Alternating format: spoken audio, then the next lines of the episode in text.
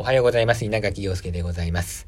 さあ、今週も始まりましたけどもね、今日は月曜日ということでございまして、まあ、週の初めですからね、いきなりぶっ飛ばしても疲れますので、世間話でお付き合いいただければいいかなといったところなんでございますけども、えー、世の中は試験シーズンでございましてね、まあ、いろんなニュースがありますけども、ちょっと気になったニュースが、共通テストでカンニングをしたという。あのニュースはすごいですね。何がすごいって、あの手口がすごいですよ。スマホを服の袖に隠して、それで動画を撮って、さらにその動画を写真にして、でその写真を外部の人に送って、その外部の人に溶かせて、それでさらに、あの、まあ、言ったら返信をよこして、それでカンニングしようじゃないかという、そういう作戦だったらしいんですけどもね。この人超頭いいじゃんっていうね。なんでこんな頭がいい人がカンニングするのっていう こんな作戦普通思いつかないからね。っていうか、これが本当にできるのかと思って、私はちょっとやってみました。あの、外に送るとこまでやってないけど、その、スマホで撮影できるのかと思ってさ、服のね、袖の中に入れてちょっと動画を撮ってみたんですよ。全然できないね。どうやってやったんだろう。だって、まずさ、ある程度の手の高さをね、保たないと撮影できないでしょ？だけど、あの、傾斜も必要なわけですよ。スマホ落とすわけにいかないから。で、さらに言ったらね、片手では絶対無理ですよ。片手でやったら、こう、指骨折しますから、両手で絶対ね、やらないとスマホいじくれないわけですから、明らかになんかやってるなっていう、そういう体制になると思うんですよ。で、目の前にね、あの、その、ちょっと実演してた時に、目の前にうちのおばあちゃんがぼーっとね、あの、新聞読んでたんで、ちょっと今、なんか変な動きしてたけど、なんか気づいたって言ったら、バレてるよ、つって カンニングの、ちょっと実演したんだけど、バレバレだよ、つって ね70過ぎのおばあちゃんにもバレてるというね。私なんかがやった間抜けですからね、もう即退場になってますけどもね。まあ、相当うまくやったんでしょうね。きっと、受験勉強が撮影勉強だったんでしょうね。もう毎日撮影する練習しかしてなかったみたいな。まあ、そういう可能性はあると思いますけども。それにしても器用な人だなと。相当うまくやんないとバレ、バレますよ。あんなピリピリしたとこでね。だから、これ、もうちょっと黙っておけばよかったんじゃないかなと。せっかくうまくやったんだからね。最後まで静かにしておくべきですよ。もったいないことしたね。その人ね。いや、まあ私なんかね、ちょっとそんなこと思ったりなんかしてますけども。まあでも基本的にはいけない行為ですからね。不正行為はダメですよね。まあ試験っていうのは平等にやらないといけないわけでございまして、ちゃんと勉強してる人もいますからね。まああの、まあいけないとは思いますけども。まあカンニングとか言うとね、いろんな思い出とかある人いるんじゃないですか私も一回だけね、まああの、やったことがあるんですよ。ええー、まあ もう随分昔のね、10年以上前の話なんで、もう話していいと思いますけども。まあ、やっぱりこう、あの、犯罪とかね、絶対やっちゃいけないことはやってないですよ。でも、ちょっとダメなことっていうのは、大体子供の頃に私全部やってんですよ。あの、基本的には天の弱な人だったんで、なんかちょっと、ちょっといけないことを体験したいというね、そういうちょっと欲望がある 本当はいけないんですけど、そういう子供だったんで。今は違いますよ。今は違いますけど、子供の時はそういうなんかね、あの、人だったんでね。あの、本当は逆らっちゃいけないような偉い人に真正面から逆らってみたりとかね。そういうことをやったりしてました。えー、で、カンニングはどういう風にやったかっていうと、まあ、あれですよ。あのな、なんですか？あの、他の人のやつを見たりとかそういうことはやってないですよ。そんなことはやっちゃいけないですよ。だってやっぱりそのね、なんか頑張ってやってるわけですから、その、それを盗むわけでしょ？そしたら盗まれた方の気持ちになってみたら、そういうね、ことは嫌じゃないですか。だからまあそう、その人の気持ちになってみて嫌なことはやらないんで、まあそれはやったことないですけども、あの、罪悪感のないカンニングといって、友達と一緒に、あの、問題を解いたことがありまして。で、これはあの、英会話の試験だったんですけども、英会話の試験っていうのは、選択肢を選びなさいと。例えば、クエスチョンナンバーワン。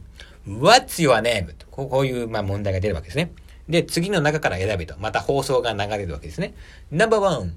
I'm Yosuke Inagaki. Number two. I'm from Japan. Number three. I study English. Number four. I love you. とかね。で、これだったら1番ですよね。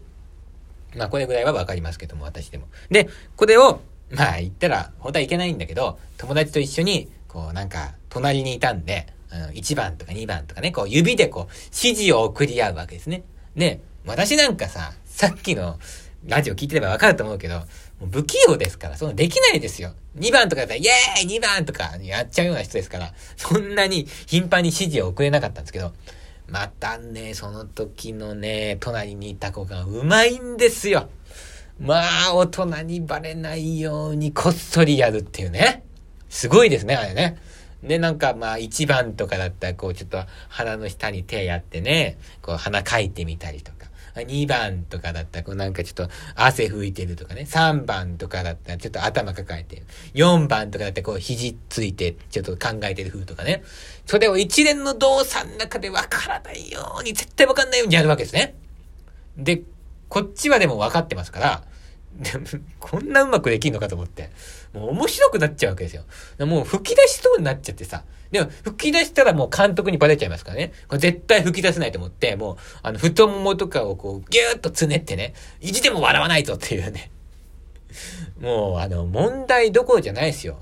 全然問題なんてね、聞けてなかったんですけど、隣の多分友達も聞けてないんですよ。もう問題流れてる時に、もう次何番っていう指示を出すかっていうね、もう決めて、で、どういう風にやったらもうね、あの先生にバレないかという、そ、それしか考えてないんですよ。だから、もう、問題どころか、どういう風に指示を出すかっていう、それにもう夢中になってんで、何にも聞いてなかったんでしょうね。えー、終わって、まあ、バレなかったですよ。バレなかったですけど、答案が返ってきました、後日。見たら、点数が上がるどころか、下がってたという。お互い力を合わせてですよ。二人の力を合わせて点数を下げたんですよ。すごくないですか？これカンニングじゃないですよね。もう、ただのバカっていうね。ガキがやるバカの遊びですよ、こんな。そういうことやりましたね。まあ、それ、それ以来カンニングはやってないっていうか、それしかやってないですけど、やっぱそういうこと一回やるとね、まあ、カンニングってバカバカしいものだなって思いますしね。まあ、あのー、なんでしょうかね。もう一回やれば、体験すれば気が済むんですけども。えー、あのー、まあ、まあ、日本っていうところはというか、まあ面白いなと思うのは、年々カンニングがしやすくなるんですよ。それはどういうことかっていうと、小学校の時は、絶対カンニングできないんですね。なんでかっていうとですね、テストの時に、ランドセルを持ってくるんですよ。それで、机の横にこうバーンと置いて壁を作るんですね。そんな小学校1年生とか2年生のそんな簡単な問題、ねえカンニングしないですし、カンニングしようなんて心が汚れてる人もいないと思うのに、きっとね、担任の先生とかなんでしょうね。小学生を信用してないのか知らないけど、もう、こう、なんか知らないけど、こう、ランドセルバーンと置くわけですよ。で、だけど、中学生になると、そのランドセルがこう、なくなるわけですね。でも丸見えなわけですよ。もうカンニングしたい放題みたいな。で、まあ、そういう英会話の時にね、こうやって、えーとかやったりしましたけども、でも中学校の時は、先生がすごい厳しいわけですよ。お前らもうカンニングしたらな、人生終わるから。絶対するなよとか言ってね。そういう風に言われるわけですよ。まあ実際人生終わりませんけどもね。えー、で、まあ、すごいそういう風に厳しいから、まあ、基本的に、まあできないんですよね。で、あの、高校になるとその壁が取れる取れてるのはもちろんですけど、まあ、あんま先生も、えー、厳しく言わなくなって、で、さらに大学になるともう、カンニングしたもん勝ちみたいなね。カンニングして、もう、あの、卒業しちゃったら、もう、それが、えー、勝ちみたいな、そういう感じになっていくわけですよ。わけわかんないですよね。普通に考えてですよ。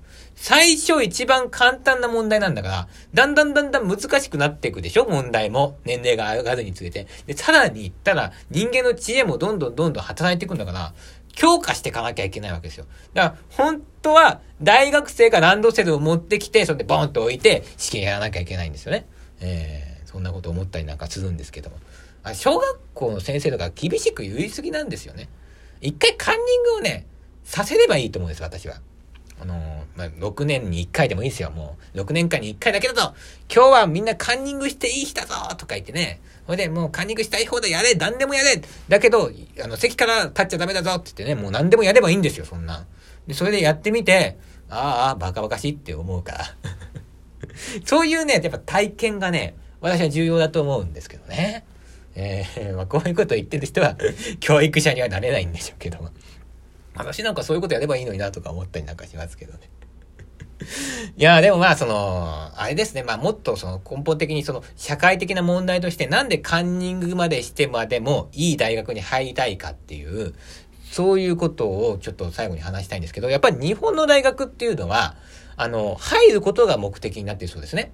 えっ、ー、と、これが他の国とかだと、まあ、入るのは目的じゃないんですよ。卒業するまでが難しいそうですよ。でも日本は入るまでが難しくて、入っちゃったもん勝ちだから、卒業するのは割とね、簡単にできちゃうっていう。だからいけないっていうね、これはまあよく言われてることですし、まああとは、まあ一般的に話になりますけど、やっぱ学力が全てじゃないってことですよね。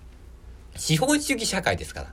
やっぱ、あの、学力も必要だけど、能力が必要なわけで、その、学力があるっていうのも能力の一部だけども、その学力という能力がないと思ったら、もうないと思った時点で諦めなきゃいけないんですよ。で、他に資本主義社会をですね、生き抜いていくための能力というのを身につけるか、あるいはどういう能力が自分にあるかっていうのを探さなきゃいけないんだけど、学力がないのにずっと努力をしたりなんかしてるもんだから、ちょっとそうやってね、勉強できる人が全てみたいな、羨ましいみたいな、そういう感じになっちゃうんじゃないかなと思いますけどもね。で実際そうじゃないと思いますよ。勉強できる人は、もうその状態が普通なわけですから、それがあがありがたいことだとかね。そんなこと思ってないですから、それはそれで普通なんですよ。だから、幸せの度合いとしたら、凡人も勉強できる人もバカも、みんな幸せなんですよね、普通に考えたらね。最後すごいいいことを言ったなというふうに思ってますけども。最初あんなバカな話してますからね。何にも響かないでしょこういう何にも響かないとこがこのラジオのいいとこなんだよ。ははは。じゃあ明日またお会いしましょう。それでは皆さん一週間頑張りましょう。